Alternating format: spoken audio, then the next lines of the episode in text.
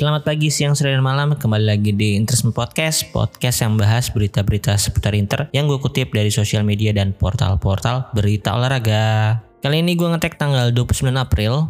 Eh, langsung aja deh kita bahas pertandingan kemarin ya. Pertandingan antara Bolonya melawan Inter yang sayang sekali harus berakhir dengan kekalahan Inter dengan skor 1-2. Ya gua rasa sih kita semua Interisti tahu ya baik yang nonton atau yang nonton highlightnya doang kenapa Inter bisa kalah kemarin. Ya salah satunya emang faktor Radu cuman gua gak mau langsung menyorot Radunya nih. Gua mau lihat dari statistiknya dulu nih. Dari statistik Inter sepanjang laga memang ya sampai menit ke-80 itu menguasai pertandingan banget. Jumlah shootsnya aja di sini 26 banding 5. Wow, banyak banget beda 21 tendangan dan 26 itu banyak loh. Terus shoot on targetnya 7 banding 3. Possession 59 banding 41%. Corner 7 banding 0. Wah, ini sih ya memang bolonya juga markir burst banget sih dan strateginya cukup jalan dengan baik. Tiga back mereka sangat solid, si TAT, Somare sama Gary Medel. Kalau mau dilihat dari sisi Inter, eh, penyerang-penyerang kita juga lagi-lagi nggak bisa memanfaatkan peluang dengan baik ya. Banyak banget peluang yang tercipta. Bahkan bukan dari striker doang, dari back, gelandang tengah. Kalau nggak salah,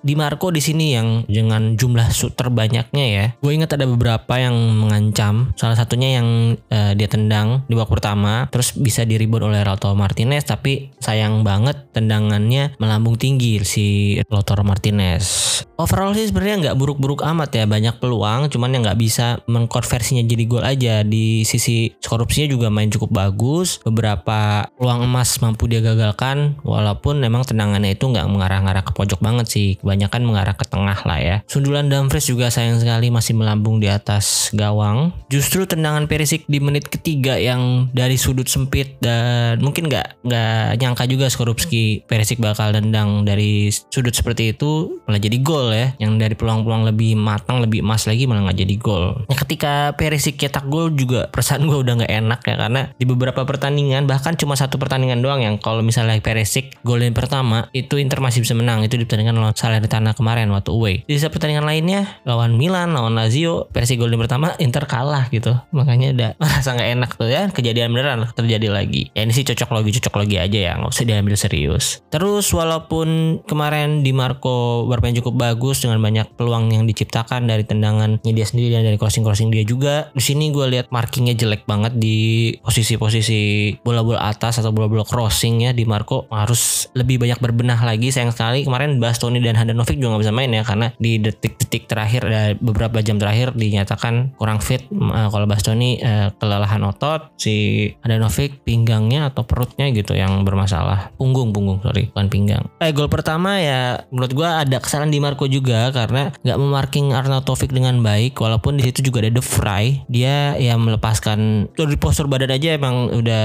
sangat berbeda jauh ya Arnautovic dan Di Marco yang cenderung lebih pendek. Cuman ya nggak bisa eh, beralasan karena postur aja. Di sisi bolonya kita tahu sendiri ada Gary Medel di sana yang sangat eh, ngotot ya walaupun tubuhnya juga nggak tinggi-tinggi banget. Mirip-mirip lah sama Di Marco dia makanya dipanggil Pitbull. Menurut gua ini Di Marco harus memperbaiki kemampuannya dalam marking bola-bola atas. Dan kalau untuk Radu ya gue sih mau marah juga bulan puasa. Ya selama Radu masih menjadi main Inter sih gue pasti akan terus dukung ya walaupun dia melakukan kesalahan fatal kemarin. Karena menurut gue jadi kiper kedua emang nggak mudah, nggak mudah banget loh. Apalagi di pertandingan dengan sebelumnya dia belum pernah main di Serie A musim ini sama sekali gitu, sama sekali dan tiba-tiba harus main. Dia baru tahu beberapa jam sebelum pertandingan, sebelum kick off karena si Handanovic cederanya baru tuh. Handanovic masih ikut latihan terakhir, eh, persiapan sebelum pertandingan dia masih oke, tapi tiba-tiba sebelum bertanding mungkin medical check up lagi atau segala macamnya, tahuan baru dia merasakan sakit. Nah ini ya gue antara maklum dan memang ini juga sih. Sebenarnya bingung, jadi mau maklum atau nggak bisa maklum juga karena dia namanya juga pemain profesional, udah bermain bola dari kecil, dari in- di Inter udah dari Primavera, Eh, harusnya dia bisa mengatasi dan udah belajar mengatasi tekanan-tekanan dari dulu gitu. Tahu bermain di tim sebesar Inter yang tekanannya pasti tinggi dari media, dari fans itu sendiri. Harusnya dia udah bisa menyesuaikan diri dari dulu. Cuman ya namanya udah ya udah kejadian ya kejadian aja lah gitu kita aminin aja maksudnya ya udah kita ambil hikmahnya aja lah ya. Ya emang kalau udah kejadian kita mau gimana lagi? Emang kita Doctor Strange gitu. Kita bisa minjem Eye of Agamotto-nya buat time traveler? Kan nggak bisa juga. Ya mungkin memang udah jalannya Inter untuk merebut Scudetto tahun ini yang seperti ini yang agak terjal dibandingkan musim kemarin yang di Giornata 33 atau 34 kita udah bisa dapat gelar juaranya ya udah mengunci gelar gitu. Tapi yang jelas kalau statement dari gua gua sih maklumi si Yono Tradu melakukan kesalahan fatal tersebut di mana ya pasti tekanannya besar juga. Selama sepanjang musim ini 33 pertandingan gak pernah main di Serie A sekalinya disuruh main di pertandingan penting lawan Bologna kemarin walaupun Bologna juga posisinya saat ini nggak bagus-bagus amat nggak ada di top 10 bahkan. Cuman melawan tim-tim besar kayak Juventus Milan dia juga bisa mencuri poin. Sayang sekali makanya. Dan semoga aja mentalnya Ionut Radu nggak makin down lagi. Gue harap di sana ada para senior seperti Handanovic, Korda, Sanucia dan D'Ambrosio uh, teman semua teman-teman di Inter yang terutama yang udah berumur ya yang udah tua-tua gitu kayak ya yang gue sebutin tadi bisa menghibur dan uh, menaikkan moralnya lagi gitu. Ya udahlah kalau tambah lu jelek-jelekin lu marah-marahin itu dia makin down lagi. Malah khawatir karirnya bakalan terus menurun dan nggak nggak main lagi. Itu jangan sampai lah ya. Kalau dari beberapa cuplikan yang beredar di internet seperti Twitter atau Instagram kan kita udah lihat ketika Radu jalan menuju lorong di sana ada beberapa temannya yang menghampiri kayak Dumfries, Kordas, lagi di Marco yang memberikan semangat ya. Bahkan Dumfries juga menghalangi kamera agar ya udah memberikan privacy untuk Radu. Buat gue yakin banget itu dia nangis. Uh, gimana nggak nangis? Dia melakukan kesalahan yang bisa jadi membuat Inter kehilangan Scudetto-nya tahun ini. Gue yakin dia Interisti juga dari uh, Primavera udah bermain untuk Inter segala macamnya uh, di Inter. Bahkan uh, sering banget dipinjemin dan dijual akhirnya di buyback lagi. Ya, gue yakin sih emang uh, dia hatinya untuk Inter banget. Gue harap sih uh, dia bisa bounce back dan tetap nggak terlalu mendudukan kepala lebih lama lagi langsung semangat lagi introspeksi diri belajar merubah apa yang masih kurang dari dirinya dia harus tahu itu apa aja.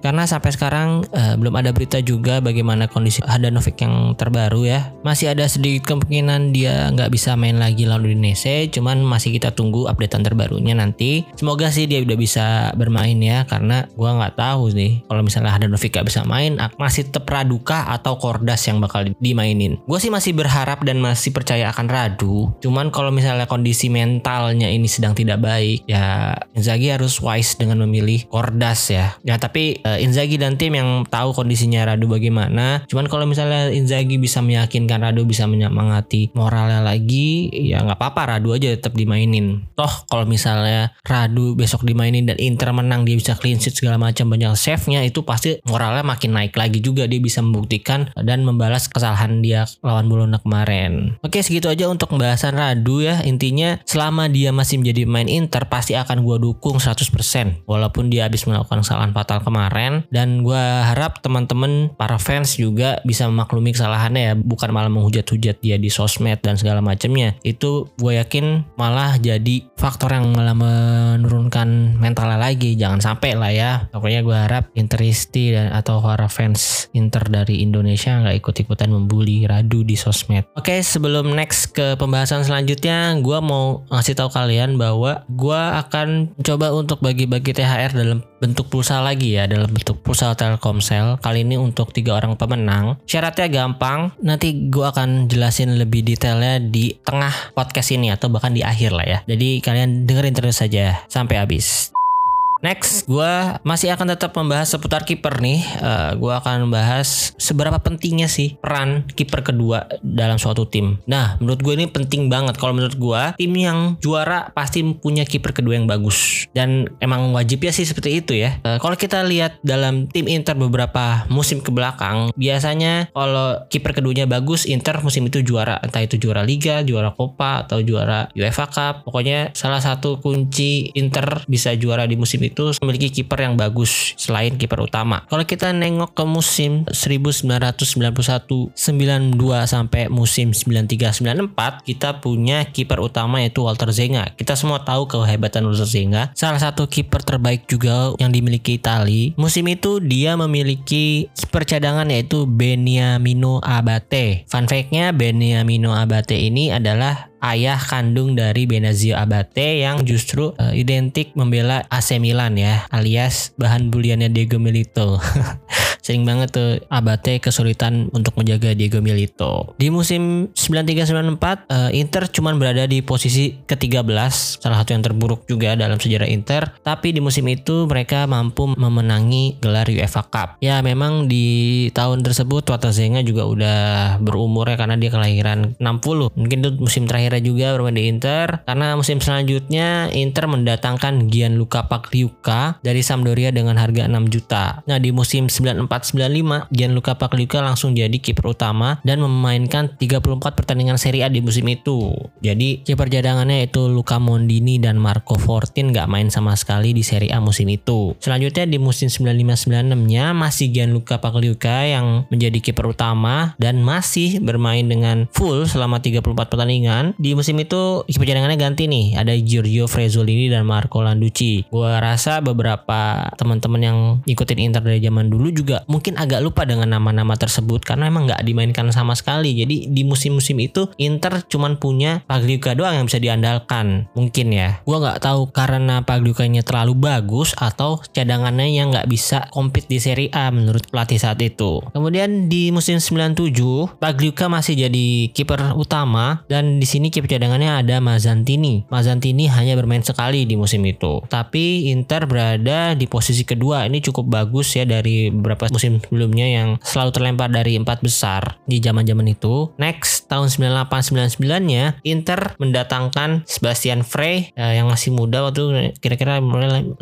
tahun kalau nggak salah ya kiper Prancis ini untuk menjadi pelapisnya Gianluca Pagliuca. Nah di musim ini Frey ini udah mengambil cukup banyak porsi ya bermain sebanyak 7 kali sedangkan Pagliuca 31 kali. Di musim selanjutnya musim 99-2000 Inter mengganti kiper utama mereka yaitu Gianluca Pagliuca dan mendatangkan Angelo Peruzzi dari Juventus dengan harga 19 juta euro. Nah ini langsung terjadi perombakan yang cukup lumayan dari segi kiper dari musim sebelumnya ya. Terus dia punya vice keeper atau kiper keduanya itu Fabrizio Ferran yang bermain hanya 4 kali di Serie A sedangkan Peruzzi 33 kali di Serie A. Nah, di musim-musim dulu tuh kiper kedua itu lebih diplot atau lebih sering dipakainya tuh untuk pertandingan Copa. Di musim ini aja si Ferran ini main 4 kali di Copa, si Peruzzi juga 4 kali. Jadi seimbang lah ya. Tapi ke sini sini uh, ajang Copa Italia tuh kayaknya semakin ini ya, semakin ada gengsinya juga. Jadi tim-tim besar juga lebih ngotot untuk ngejar gelar itu juga, nggak kayak tahun-tahun sebelumnya gitu, nggak nggak terlalu ngotot untuk dapetin Copa. Makanya musim-musim sekarang nih pemain, gue nggak tahu Inter atau tim lain juga ya. Inter tuh tetap aja make Handanovic terus sebagai kiper utama. Baru kemarin waktu lawan Empoli si Radu dimainin dan itu pun juga blunder juga kan, agak blunder lah ya. Untung Inter masih bisa menang di pertandingan itu, jadi nggak nggak kenceng banget beritanya, nggak terlalu dibully si Radunya. Oh ya di musim 99-2000 juga Frey nggak main di Inter karena dia dipinjamkan. Baru di musim 2000-2001 Frey kembali lagi untuk mengisi posisi kiper utama. Nah ini gue juga agak bingung nih. Gue jujur belum ngikutin Inter musim itu. Si Peruzzi kenapa habis dibeli dengan harga mahal loh itu 19 juta dari Juve. Uh, itu kenapa semain satu musim doang? Apakah dia emang nggak uh, perform atau nggak betah? Ada masalah lainnya? Kalau nggak salah Peruzzi itu malah uh, bagusnya di Lazio mungkin dari setelah Inter nih ke Lazio gue lupa juga. Nah Frey musim itu main di Serie A sebanyak 28 kali sedangkan kiper cadangannya kiper kedua yaitu Marco Balota bermain 6 kali. Dan oh, di kopanya Frey nggak turun sama sekali. Inter cuman memasang Marco Balota yang bermain sebanyak 4 kali. Oke okay, lagi-lagi di musim selanjutnya di musim 2001-2002 si Frey ini nggak bertahan lama di Inter. Posisinya langsung digantikan oleh Francesco Toldo yang dibeli dari Fiorentina seharga 26 juta. Nah ini kiper mahal lagi nih 26 juta saat itu sih lumayan ya untuk seorang kiper. Francesco Toldo bermain sebanyak 33 kali di Serie A, sedangkan Alberto Fontana yang menjadi kiper kedua hanya bermain satu kali. Untuk di Kopanya mereka hanya bermain masing-masing satu kali. Di musim ini Toldo berhasil membawa Inter berada di posisi ketiga. Nah, kiper Toldo dan Fontana ini berlangsung sampai musim 2003-2005. Di musim ini eh, Inter bersama Toldo menjadi juara Copa di musim itu dan sedangkan di Serie A hanya menjadi berada di posisi ketiga lagi. Tapi di musim ini kalian tahu sendiri kan ada pemain baru, ada kiper baru yang didatangkan dari Juventus setelah mengorbankan pemain bagus Inter lainnya yaitu Fabio Cannavaro. Nah, kiper itu adalah Fabian Carini. Fabian Carini juga di sini nggak nggak jadi kiper utama ya, di sini juga dia jadi kiper ketiga bahkan. Gua nggak tahu sih kenapa Inter membarter atau ya swap ya swap deal itu kan ya Fabian Carini dan Fabio Cannavaro sama-sama FC lagi F Fabian Fabio Carini Cannavaro. Aduh mirip kali namanya ya.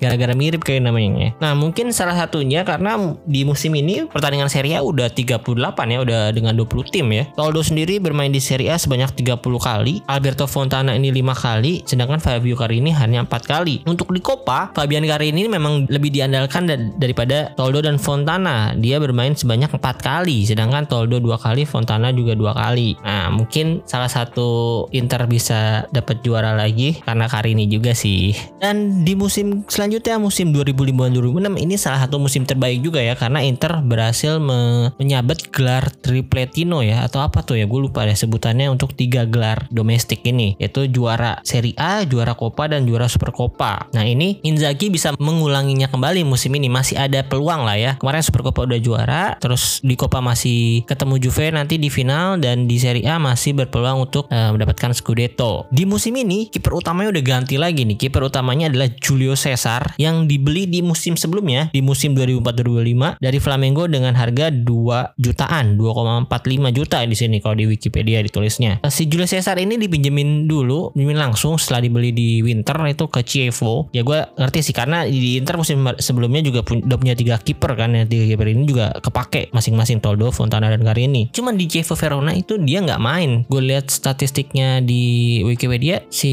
Julio Cesar cuman jadi cadangan. Kalau nggak salah kiper utamanya Chievo waktu itu juga bagus yaitu Luca Marchegiani ya. Nah tapi di musim selanjutnya ketika dia balik lagi ke Inter dia langsung jadi kiper utama loh dibanding Toldo. Gue juga agak bingung nih. Julio Cesar di sini main sebanyak 29 kali sedangkan Toldo hanya lima kali. Gue nggak tahu karena Toldo ya cedera atau memang kualitas Julio Cesarnya yang udah lebih dari Toldo waktu itu. Dan memang hasilnya cukup bagus ya. Langsung tiga tiga gelar juara di musim itu. Ya walaupun satu gelar juaranya Scudetto-nya juga karena Juventus dan Milannya terlibat kasus Calciopoli ya. Oke, uh, duet bukan duet sih sebenarnya ya. Formasi squad Julio Cesar dan Toldo ini berlangsung sampai musim ke 2009-2010 di mana itu si Cesar dan Toldo berhasil menyabet gelar treble. Nah, diawali dengan gelar tripletino, tiga gelar domestik dalam satu musim, diakhiri dengan gelar treble winner. Wah, mantap mantap. Di musim 2009-2010 memang di Serie A Toldo nggak main sama sekali ya. Toldo itu main hanya di Coppa. Di Coppa dia main sebanyak tiga kali. Lalu di UCL selama 13 pertandingan Julio Cesar juga selalu menjadi pilihan utama jadi kiper utama Jose Mourinho. Dan ya terbukti kan kalau kipernya eh, maksudnya Inter memiliki dua kiper dengan kualitas yang nggak jauh beda, Inter bisa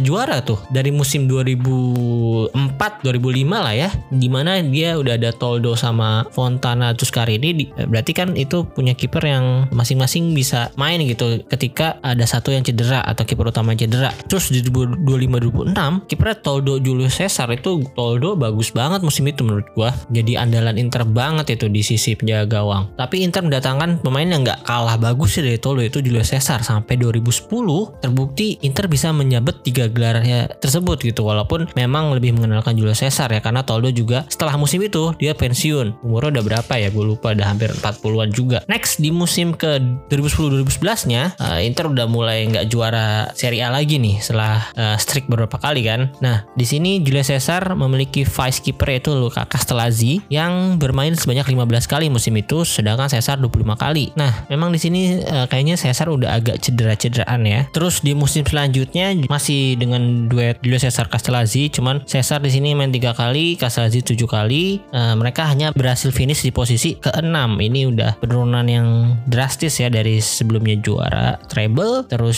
cuman peringkat kedua tapi masih juara Copa terus musim selanjutnya hanya peringkat 6 nah musim selanjutnya 2012-2013 Inter sudah mendatangkan si Handanovic ini yang masih jadi kiper utama kita sampai sekarang. Sedangkan Julio Cesar ini kalau nggak salah uh, memilih untuk memutuskan kontraknya dan pergi lagi ke KPR. Di musim pertama Handanovic dia masih vice keeper masih Castellazzi ya yang hanya bermain dua kali musim itu sedangkan Handanovic 30 kali dan ada satu kiper lagi yaitu uh, Juan Pablo Carrizo yang bermain cuma satu kali. Nah, musim selanjutnya Castellazzi cabut dari Inter yaitu musim 2013-2014 Carrizo naik jadi uh, vice-nya Handanovic. Eh sorry sorry di musim itu Castellazzi masih ada cuman Castellazzi nggak main sama sekali yang udah jadi vice-nya Handanovic langsung Carrizo. Jadi ganti gantian tuh kiper kedua kiper ketiganya. Handanovic musim itu main 36 kali, Carrizo main 4 kali dan berhasil finish di posisi kelima. Handanovic Carrizo itu berlangsung lama ya kiper uh, kita punya kiper utama Handanovic dan Carrizo berlangsung sampai musim 2016-2017 karena emang Handanovic itu nggak tergantikan ya menurut gue di musim itu dia main terus lagi pick-picknya ya walaupun Inter berada di hmm, banter era penyerangnya nggak bagus, backnya nggak bagus, cuman kiper yang bagus menurut gue musim itu. Nah uh, di musim 2016-2017 Carrizo cuma main sekali di musim terakhirnya bersama Inter sedangkan Handanovic 37 kali. Setelah itu posisi Carrizo digantikan oleh Daniel Padelli di musim 2017-2018. Inter musim itu berhasil finish di posisi keempat. Handanovic bermain sepanjang musim sebanyak 38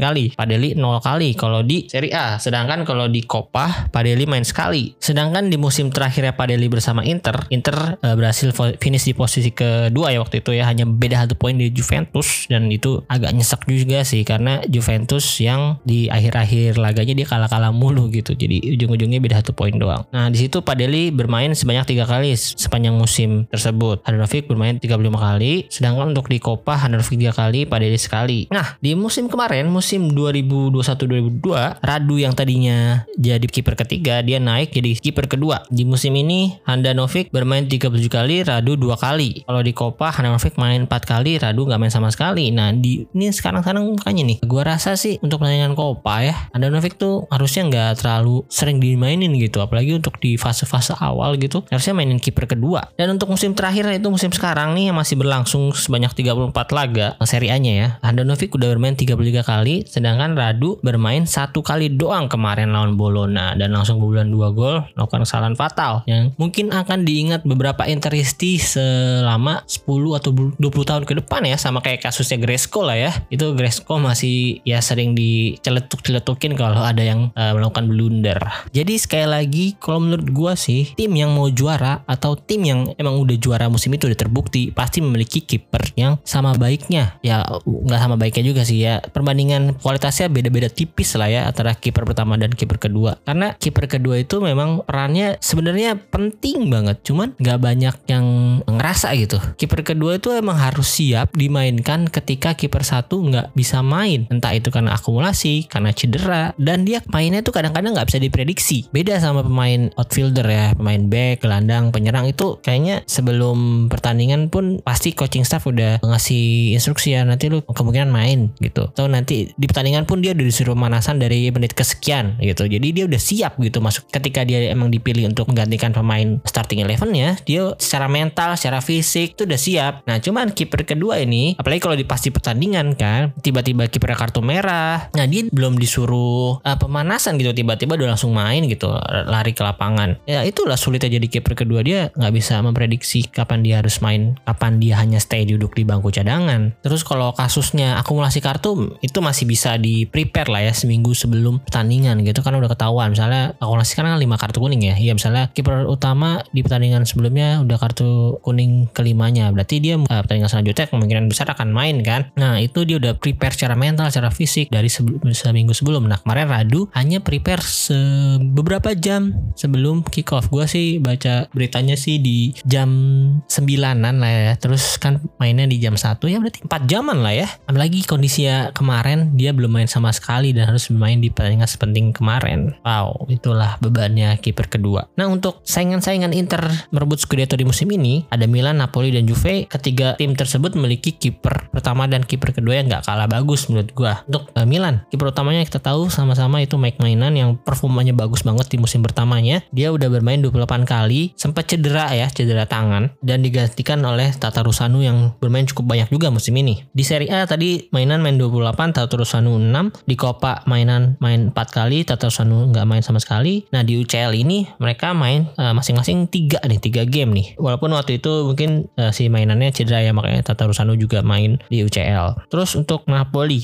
Nah ini nih, Napoli punya Ospina dan Alex Meret. Sama seperti Milan tadi Ospina main 28 kali, Meret main 6 kali. Nah ini anehnya Meret yang malah jadi kiper kedua ya. Kalau gue jadi Napoli sih Meret yang jadi kiper utama. Terus di Copa Ospina main sekali, Meret main sekali. Di UL Europa League Meret jadi pilihan utama dari Napoli. Pilihan utama dari si siapa pelatihnya yang suka gigitin, yang suka ngerokok Maurizio Sarri. Ospina cuma main satu kali di UCL, eh di UEL. Sedangkan untuk Juve, nah Juve ini kiper cadangannya Mattia Perin, kiper utamanya Sesni. Kalau di Serie A Sesni lebih banyak pastinya main 31 kali, Perin hanya tiga kali. Kalau di Copa ini Copa Perin doang yang main nih sejauh ini nih. sampai ke final Perin doang yang main berarti Juve udah mempersiapkan Mattia Perin ini sebagai kiper yang main di Copa. Di Super Copa kemarin waktu lawan Inter juga yang main Mattia Perin, bukan Sesni. Padahal itu cuma satu pertandingan doang dan menentukan gelar juga loh, lumayan lah gelar ya. Dan di UCL Sesni main 7 kali, Perin main satu kali doang. Jadi kalau dibandingkan tim empat besar lainnya, cuman Inter doang yang jarang sekali memainkan kiper keduanya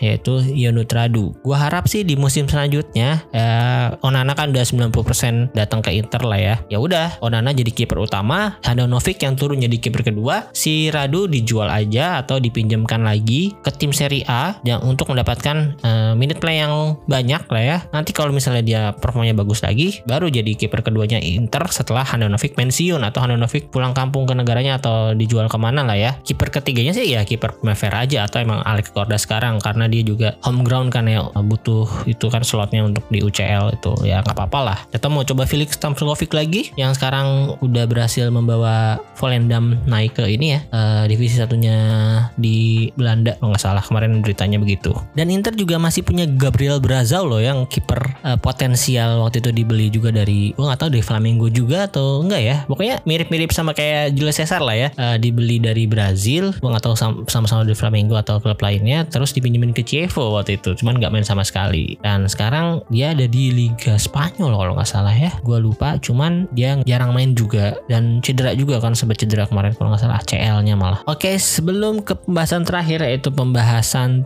preview pertandingan melawan Udinese. Sesuai janji gue, gue akan ngasih tahu caranya mendapatkan THR pulsa Telkomsel dari gue. Caranya gampang, simple aja. Cuman syaratnya Inter harus menang lawan Udinese besok. Kemudian kalian harus follow akun Spotify dari Inter Podcast atau Noise juga boleh. Terus kan di Spotify atau Noise tuh bisa di share ke Instagram ya, Instagram Story. Pokoknya share ke Instagram Story postingan kalian lagi mendengarkan episode ini, episode ini ya, episode ke-28 season kedua. Dan jangan lupa mention ke Instagram gue yaitu Instagramnya Interisme Podcast dan tambahkan hashtag THR Interisme Podcast. Pokoknya hashtag THR I N T E R I S M E P O D C A S T dah gitu aja ya. Gue akan memilih tiga pemenang. Gue pilih secara acak random menggunakan uh, spin the wheel lah ya atau sejenisnya. Dan gue akan tungguin postingan terakhir kalian paling lambat sampai malam takbiran. Pokoknya misalnya besoknya kita kan belum tahu nih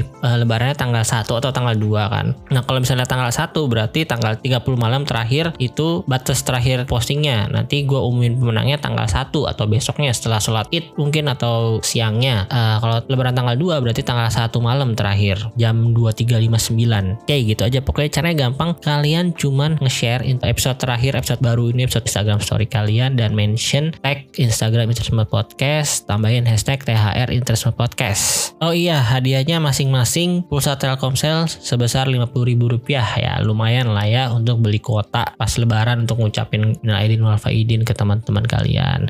Oke okay, next bahasan terakhir yaitu pertandingan antara Udinese lawan Inter yang akan bertanding hari Sabtu nanti tanggal 1 jam 11 malam waktu Indonesia Barat. Inter akan kembali bertandang ke markas Udinese yang pertandingan sebelumnya di pertandingan tunda juga Udinese berhasil mengalahkan Fiorentina di kandangnya sendiri dengan skor 4-0. Wow, wow, wow, wow. Gol dicetak oleh Pablo Mari, Gerard De Lufou, Wallace dan Destiny Udogi. Di pertandingan lawan Fiorentina kemarin sebenarnya pertandingan cukup berimbang lah ya, nggak berimbang banget banget sih. Shootnya sih berimbang 18 banding 17. 18 Fiorentina. Terus on targetnya Fiorentina 7, Udinese cuma 8 tapi possessionnya 73 banding 27. Ini gue yakin pasti Fiorentina sangat mengurung Udinese tapi counternya Udinese cukup baik ya berarti. Kalau gue lihat dari highlightnya sih 3 dari 4 gol Udinese semuanya dari counter attack lah ya. Berarti emang Inter harus mengantisipasi ini nih. Kemarin lawan Bolonya juga sempet kewalahan sedikit lah ya walaupun nggak terlalu berbahaya counternya Bolonya. Cuman di pertandingan pertandingan Fiorentina Udinese juga Fiorentina bermain mengurung pertahanan Udinese ini tapi si Udinese bisa mencuri gol dari uh, serangan-serangan baliknya. Wah ini harus cukup bahaya ya berarti. Untuk perakiraan formasinya gue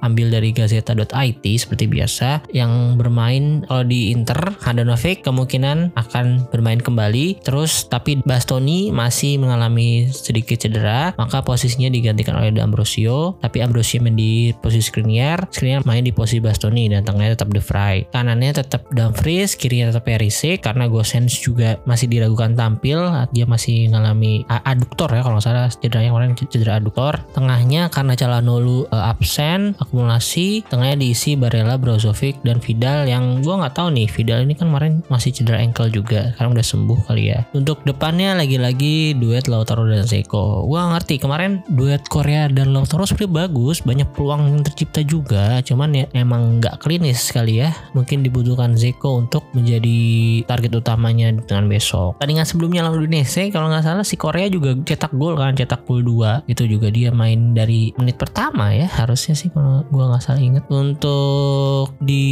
Udinese kiper mereka yaitu uh, si Mattia Silvestri yang sebelumnya main di Hellas Verona musim lalu. Sekarang rambutnya lagi di dreadlock nih biar nggak mirip Kanindra Bimo lagi katanya.